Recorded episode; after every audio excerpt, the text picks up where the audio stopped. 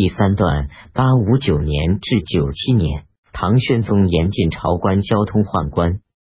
宰相马直与左军中尉马元志任本家，马元志送马直一条宝带，被唐宣宗发现。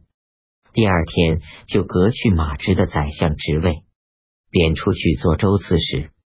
京兆尹韦傲入朝奏事，唐宣宗要他补一个重要官缺，韦傲辞谢不做。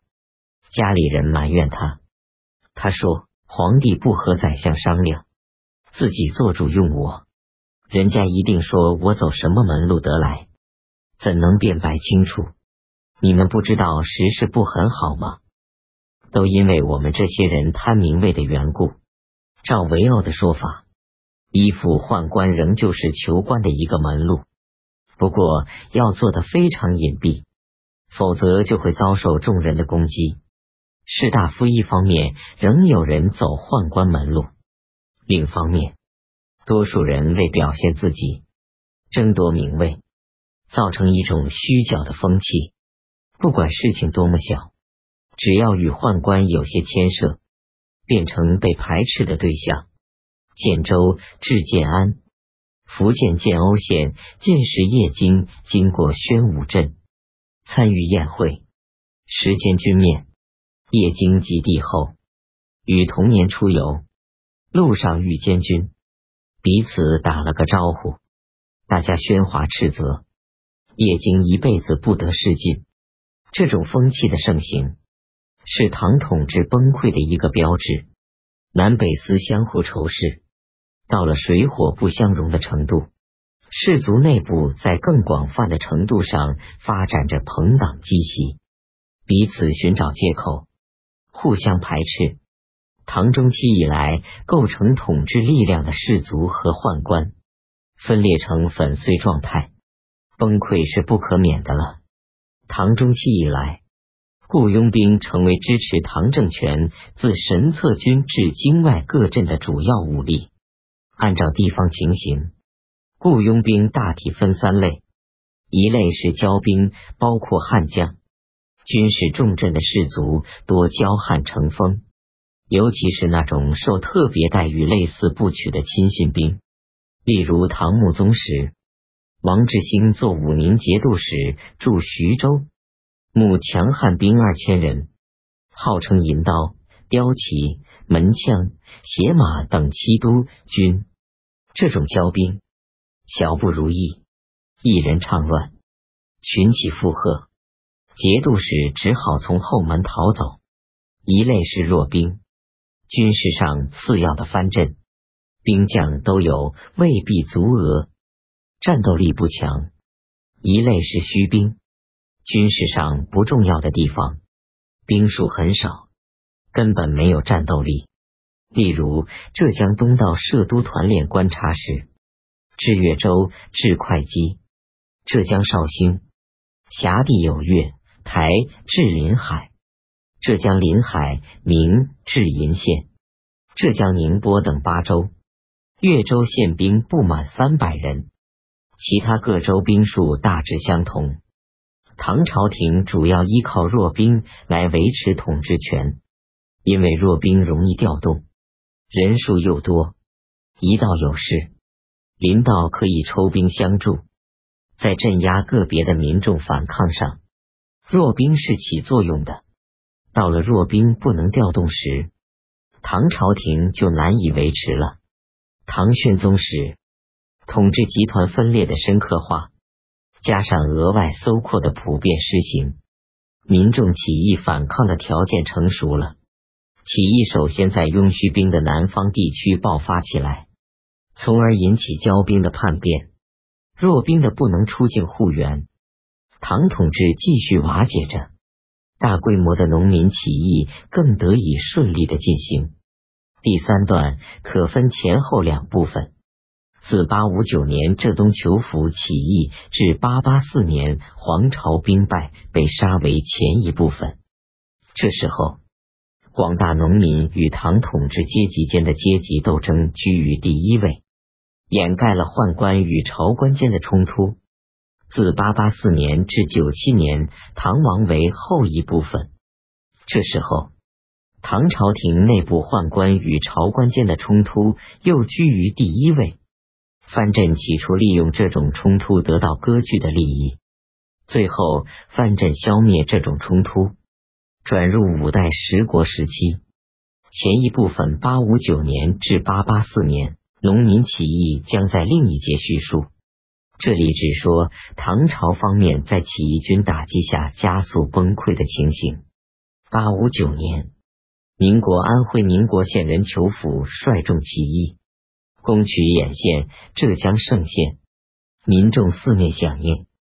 八六年，有众三万人，唐懿宗使王氏率兵往攻，裘府战败被杀。浙东农民起义几个月就失败了。但是，唐朝的崩溃和大规模农民起义的发动，都以这次起义为出发点。虽然失败，意义却很重大。八七三年，唐懿宗死，宦官厉立轩、尹轩轩为皇帝唐僖宗。八七四年的春季，翰林学士卢写给唐僖宗上书说：“陛下初登帝位，应该想起老百姓。国家有百姓，好比草木有根底。如果秋冬加以培植和灌溉，那么春夏一定很繁荣。”去年关东地区西起潼关，东到海边，遭受大旱灾，贫家磨棚石做面，采槐叶做菜。更贫穷的人家连这些也没有。从前一个地方有灾，还可以散到邻近去求食，现在到处都有灾，找不到可投奔的地方，只好坐等饿死。事实上，租税已无法征收。可是州县借口租税中有上贡及三司、户部、转运、盐铁、钱，催督积极，动不动用刑法，逼得百姓拆屋砍树，架起麦子，得到一点钱，只够利益的酒食费，到不了官库。租税以外，还有其他杂徭。朝廷再不想些办法，百姓生计实在断绝了。卢协请求朝廷敕令州县官暂停收税，等待蚕食和麦收，一面发一仓米急赈饥民，以便等到深春时候，百姓有草叶木芽，接着有桑葚充当食物。目前几个月内形势紧急，停税赈济切不可延缓。卢协的建议，朝廷根本不以为意，因为朝廷赖以生存的财富固然绝大部分来自江淮地区，但关东地区也不失为次要的来源。朝廷收入只许增加，不许减少。如果还有活着的百姓，剥削就不会松手。民众必须大规模起义来反抗这个极度腐朽的唐统治。关东民众首先负担起这个严重的任务。八七四年，蒲州至鄄城，山东鄄城县王先之在长垣河南长垣县起义，有众数千人。关东民众纷纷起义，响应王先之。八七五年，王献之军攻取唐蒲州、曹州，众增至数万。八七五年。渊巨县山东菏泽县西南人黄巢聚众数千人响应王先之，攻击唐州县。数月间，众也增至数万。八七七年，王献之使上军长向唐招讨副都监杨复光宦官请降。唐将宋威派兵在路上捉上军长斩首，算是战功。八七八年。唐军在黄梅（湖北黄梅县）大破王先之军，杀王先之，求将想做官，得到的结果是可耻的斩首。黄巢攻亳州（安徽亳县城），上让率王先之余众来归，众推黄巢为王，号冲天大将军，建元王霸，设置官署。黄巢在河南地区与唐军作战。互有胜败，河南是唐兵力比较集中的地方，起义军要取得决定性的胜利是困难的。东南地区唐兵力薄弱，又是财富的供给地，打击这条唐朝的生命线，军事上有很大的意义。黄巢采取了攻弱的方法。八七八年，率军在齐州至蕲春。湖北蕲春县境渡长江，已经被赵义军打得支离破碎、危机四伏的唐朝，再也不能组织一支兵力去追击起义军。黄巢率起义军走遍长江、闽江、珠江三大流域以后，八八年回到河南地区，唐军望风溃逃，起义军取东都，又取长安。唐僖宗逃往成都。八八二年，黄巢部将同州至冯异，陕西大荔县防御使朱温降唐后，赐名全忠，叛变投降唐河中节度使王重荣，被认为同华节度使。八八三年，沙陀酋长李克用率沙陀兵攻入长安城，黄巢率众退到河南。又被李克用攻击。八八四年，退到兖州莱芜县山东莱芜县山中被杀死。在起义军与唐朝的战争中，唐朝方面出现了各种割据势力，唐辖地几乎全部被分割，最后剩下一个长安城作为小朝廷容身的地方。一些有力的割据者。对着这个小朝廷展开了猛烈的争夺战。后一部分，八八四年至九七年，这里先说一说八八四年以前朝官与宦官的关系。八七三年，宦官杀唐懿宗的年长诸子，立十二岁的唐僖宗为皇帝。唐僖宗专事游戏，政事全部交给中尉田令孜，呼田令孜为阿父。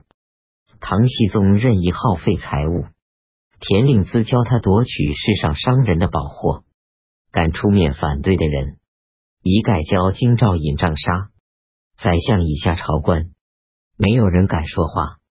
八七五年，兵宁节度使李侃为义父李道雅宦官，请求赠官。谏官董宇上书表示异议，还带便说到宦官。枢密使杨复恭等不满意，贬董宇为郴州司马。八八年，唐僖宗在田令孜保护下逃出长安。八八一年，到成都，朝官陆续来归，唐僖宗不理会朝官，专依靠田令孜等宦官。谏官孟昭图上书说，去年车驾出京，事先不通知南司。宰相以下许多官员因而丧失生命，北司却独得安全。近日成都兵变，陛下与宦官守东城，并不让朝官入城。陛下如此对待朝官，道理在那里？要知道，天下是祖宗的天下，不是北司的天下。皇帝是全国的皇帝，不是北司的皇帝。北司未必都可信，南司未必都无用。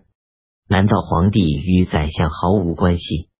朝官全是路上人，这样做收复京城怕不容易。田令孜贬孟昭图出成都，路上杀死孟昭图，宦官拥有绝对的权利。朝官触犯宦官，就有贬官和杀身的危险。双方关系实际上是紧张的，只是整个统治阶级正在抗拒农民起义，内部的冲突不得不暂时退到次要的地位上去。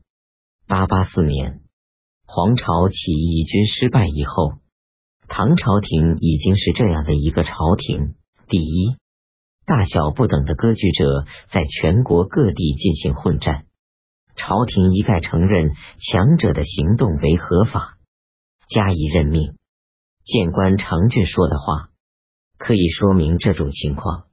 他对唐僖宗说：“陛下姑息藩镇太甚，是非功过无有差别，闹得天下如此混乱。如果不改变做法，恐怕大乱还在后面。田令孜等人怕割据者不满意，赶快杀死长俊。第二，割据者各在境内自收租税，有些割据者送给朝廷小部分财物，维持皇室、南北司官员及禁军的费用。第三，南北司各界割据者的力量来互相排斥，割据者也乐于利用南北司的互斗来扩大自己的势力。南北司冲突因而变成战争的形式。当时，宣武镇朱全忠和河东镇李克用是最强大的两个割据者。两镇冲突与南北司的冲突相结合，形势变得更加复杂化。归根说来，唐朝廷除了南北司互斗和割据者参加互斗，没有别的事可说了。唐朝原有的土地。化为割据者的战场，并为割据者所占有，与唐朝脱离了实际的关系。所以，八八四年以后，唐朝只是名义上还存在着的一个小朝廷。下面叙述小朝廷逐步消灭的情况。河中节度使王重荣撰有安邑、解县两盐池的利益。八八五年，田令孜要收回两池。调王重荣为泰宁至兖州节度使，王重荣拒绝调任。田令孜结合滨宁节度使朱梅、凤翔节度使李昌福和王重荣对抗。太原李克用率兵救王重荣，两人算是一伙。田令孜、朱梅、李昌福也算是一伙。李克用、王重荣击败朱梅、李昌福。进逼京城，田令孜带着唐僖宗逃往凤翔。八八六年，又逼迫唐僖宗到宝鸡，准备再逃往汉中。朱美、李昌福见田令孜败逃，改赴李克用。大部分朝官憎恨田令孜，不愿去宝鸡，要夺唐僖宗回京城。滨宁、凤翔兵攻宝鸡。田令孜带着唐僖宗，还有杜让能、孔伟等一些朝官，跟随唐僖宗一起逃往汉中。李克用目的在攻击朱全忠，无意参与唐朝廷内部的冲突，率兵回太原去了。朱美、李昌福和朝官立李晕、殷运晕为皇帝。田令孜失势穷困，只好让位给宦官杨复恭。自认为西川监军时，到成都去依靠西川节度使陈敬轩。田令孜党羽被斥逐，杨复恭当了宦官首领。朱梅擅权，李昌福、王重荣又投到唐僖宗方面来。李克用也反对朱梅和李晕。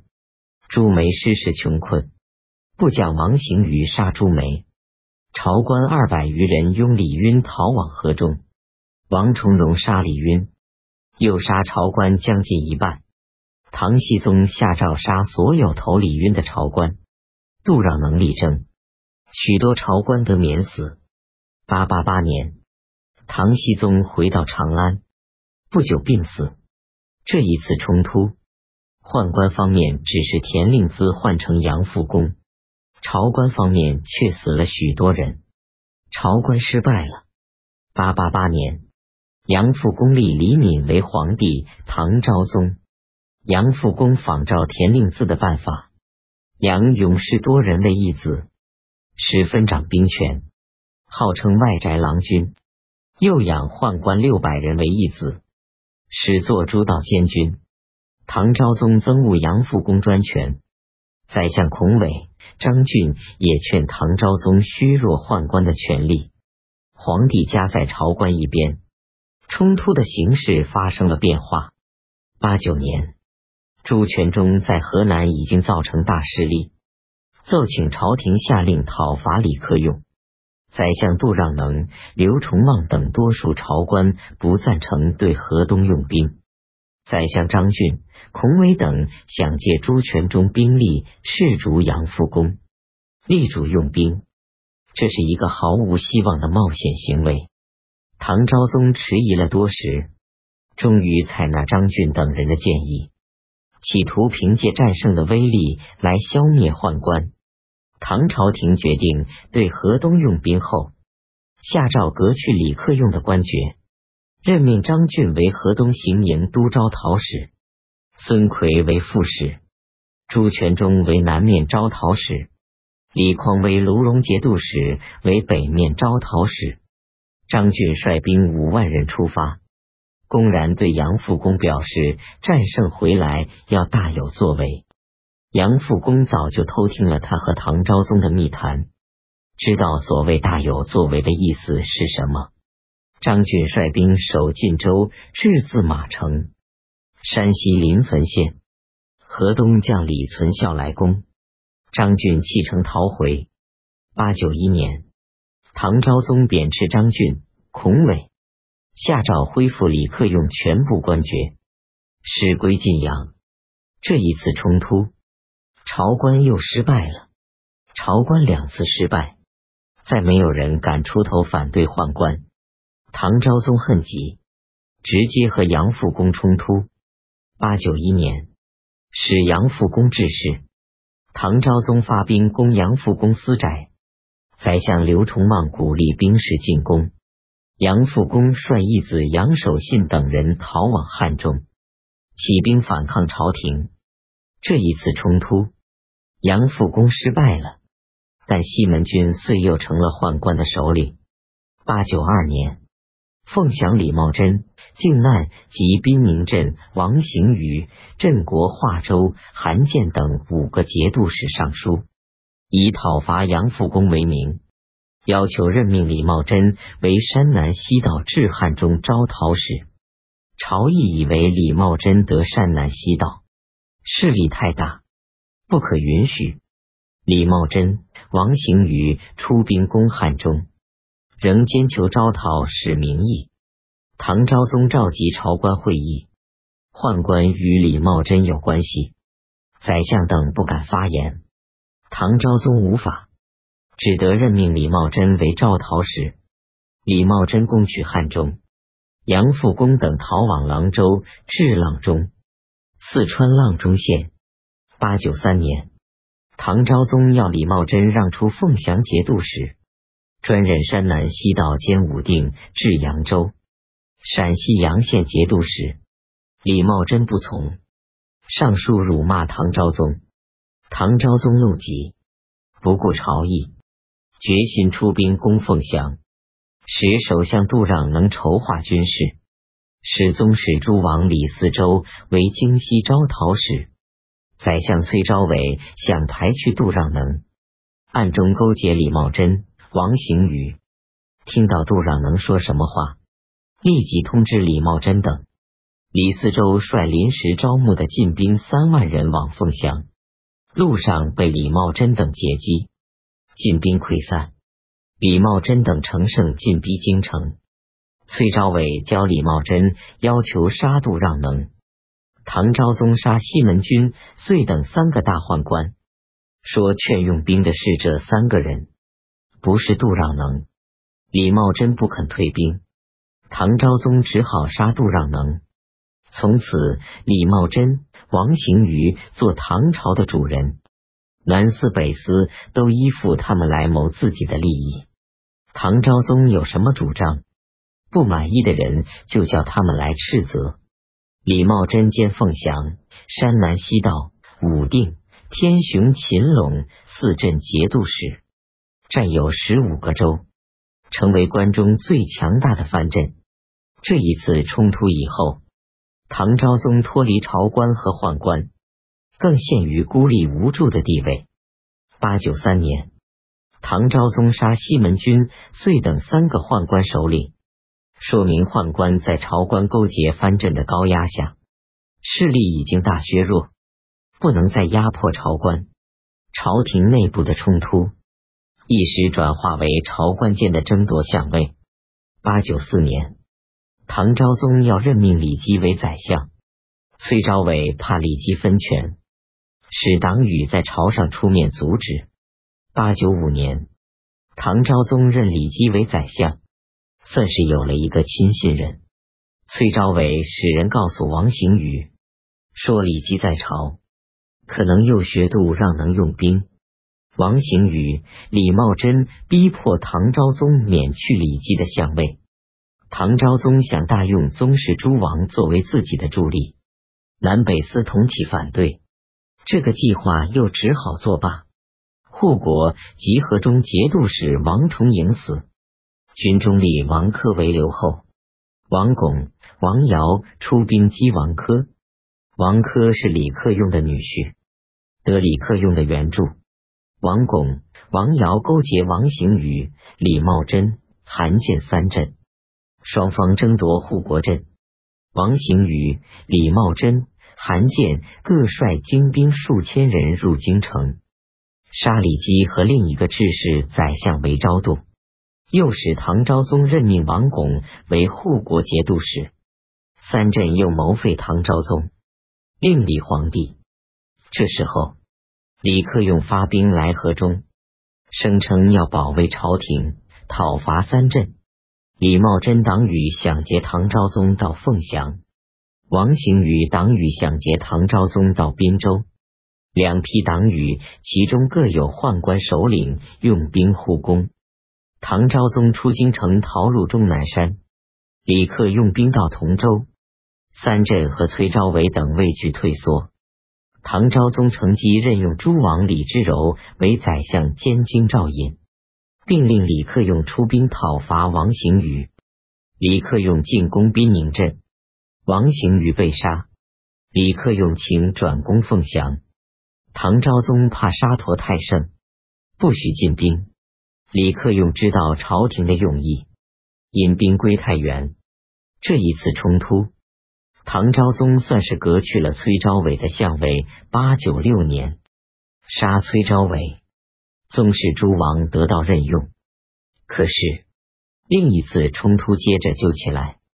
八九六年，朱全忠见张俊为宰相，唐昭宗将加任命。李克用奏称。张俊早上为相，我晚上就到宫门。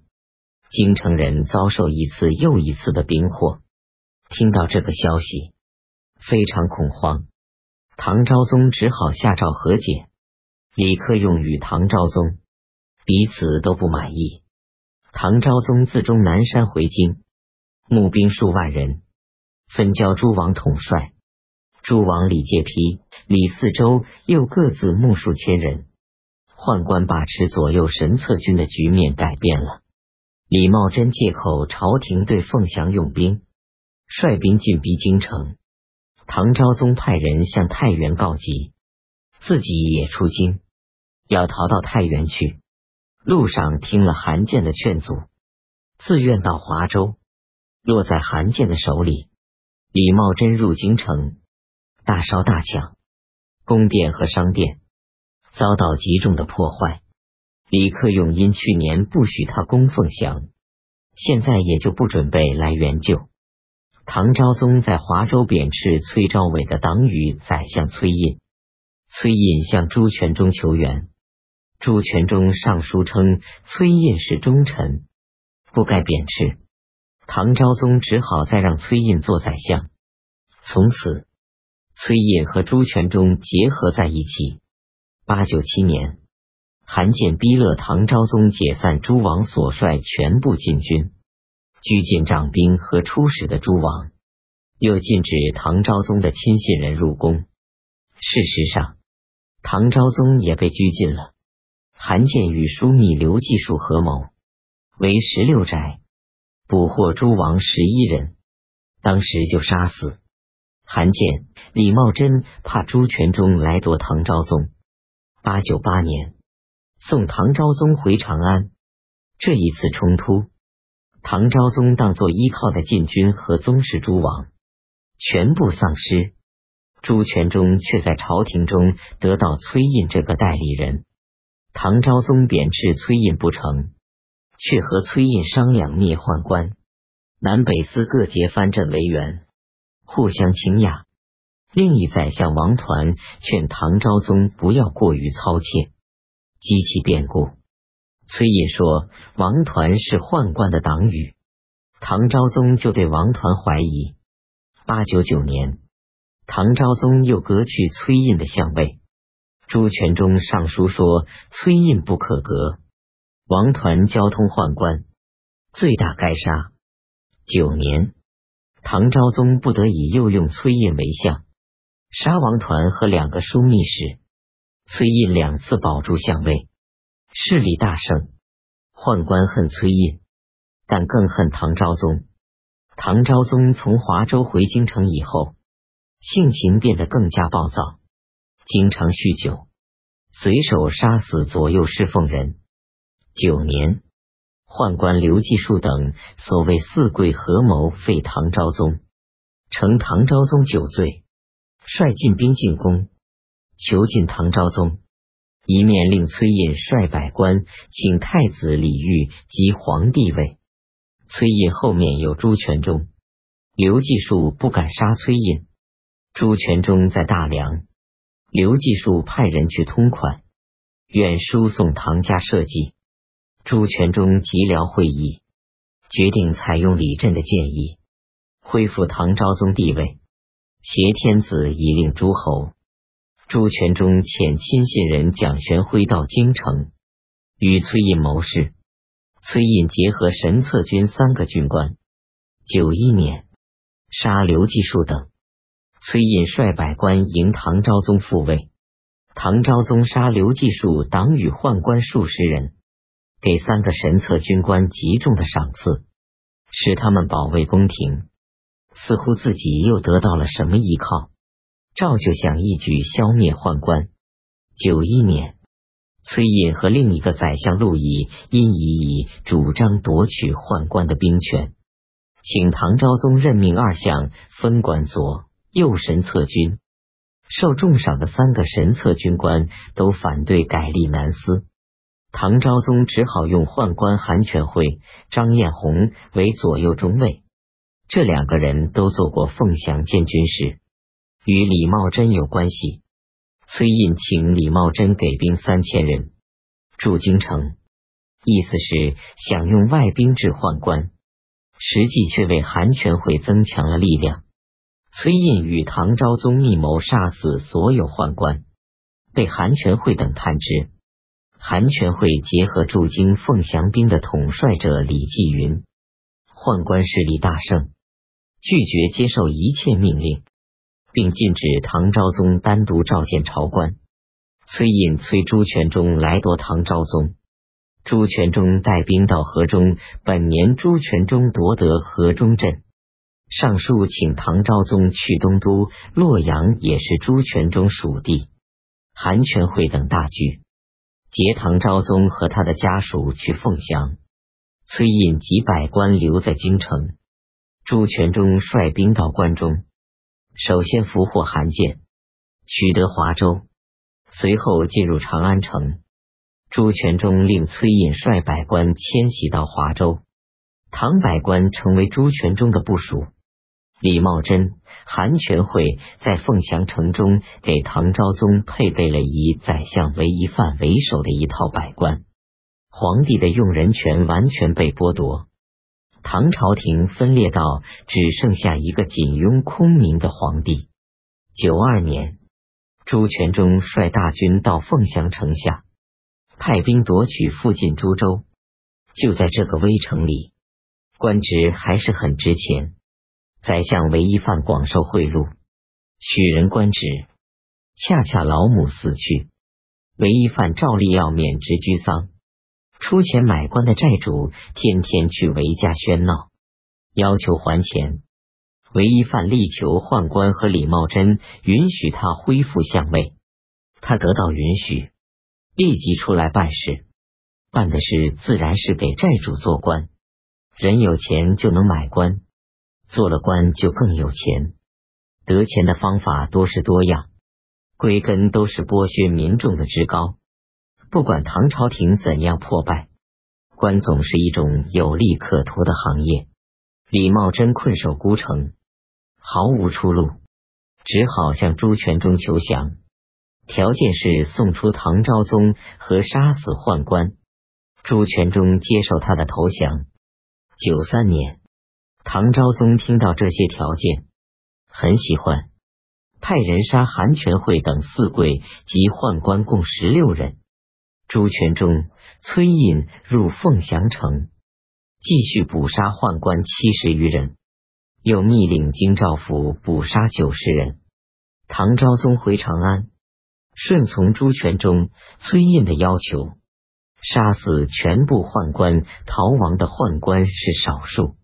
又令朱道杀监军，除河东监军张承业等少数人的节度使保护。其余监军全部被杀，宫中事务都归南司掌管，左右神策军和所属八镇都归崔胤统帅。在凤翔城内任命的官职一概取消，依附李茂贞和宦官的大朝官一概杀逐。从长安到凤翔追随唐昭宗的朝官三十余人也一概贬斥。只剩下为朱全忠效力的朝官。朱全忠回大梁，留兵一万人驻神策军旧营，神策军已解散，使亲侄朱友伦为左军宿卫都指挥使，又派新妇人为宫院使、皇城使、街使。自皇宫以至百官私宅所在的街道，都归朱有伦等诸使掌管。等候朱全忠的命令来处理唐昭宗和崔胤等百官。这一次大冲突，宦官被杀尽，南北司之争解决了。唐昭宗在凤翔城失去用人权，但还有少数可亲信的朝官。现在这些人被贬斥，完全孤立了。九三年，崔胤得到唐昭宗的同意，募精壮兵六千六百人。作为朝廷的卫兵，意思是想自己有些实力。朱全忠暗中使壮士去应募，崔胤不曾发觉，加紧训练兵卒，准备武器。事情都被朱全忠知道，开始对崔胤一计。朱有伦坠马暴死，朱全忠疑是崔胤的阴谋，决计杀崔胤，并迁唐昭宗到洛阳。免得李茂贞等乘机劫夺。九四年，朱全忠杀崔胤和他的亲信人，另用裴叔、柳灿等人做宰相。朱全忠引兵驻河中，使裴叔强迫唐昭宗和百官、长安居民迁往洛阳。唐昭宗路过华州，有人加路呼万岁，唐昭宗替其告诉旁人说：“不要呼万岁。”我不再是你们的主子了，在宿所对左右侍从人说：“我这次漂泊，不知那里是归宿。”说罢大哭，左右人也陪着痛哭。他到这时候才知道危险在眼前，总算还有一点知觉。其实早就是个亡国的皇帝。唐昭宗到陕州。秘密派人请求割据者西川王建、淮南杨行密、河东李克用起兵来拯救，这自然是绝望的请求。唐昭宗到洛阳，左右侍从人也全被杀死。李茂贞、李克用、王建、杨行密等人虚张声势，说是要救唐昭宗。朱全忠知道留下这个废物对自己不利。派人杀死唐昭宗，自己算是不遇之，伏在棺材前痛哭流涕。朱全忠立李柱、殷柱柱为皇帝，唐昭宣帝。九五年，朱全忠杀唐昭宗的诸子九人，宰相柳灿自进士及第，不满四年便登相位，其余裴叔等三相自负自望高。轻视柳灿，柳灿竭力奉侍朱全忠留在洛阳的心腹官员，因而朱全忠相信柳灿的话，贬斥裴叔等三相，另补充一些人做宰相。柳灿开出一张人名单，对朱全忠说：“这批人喜欢乘朋结党，制造是非，都该杀死。”朱全忠的重要谋士李振。是个不第进士，痛恨朝官，因为朝官多是及第进士。李振也对朱全忠说：“唐朝廷所以破败，都是福伯世人紊乱纲纪的缘故。大王朱全忠要办大事灭唐，这些人是不好对付的，不如一起杀掉为便。”裴叔等旧宰相以及出身高门和科第的大朝官，凡三十余人，都被加上伏伯的罪名，全部投入黄河死去。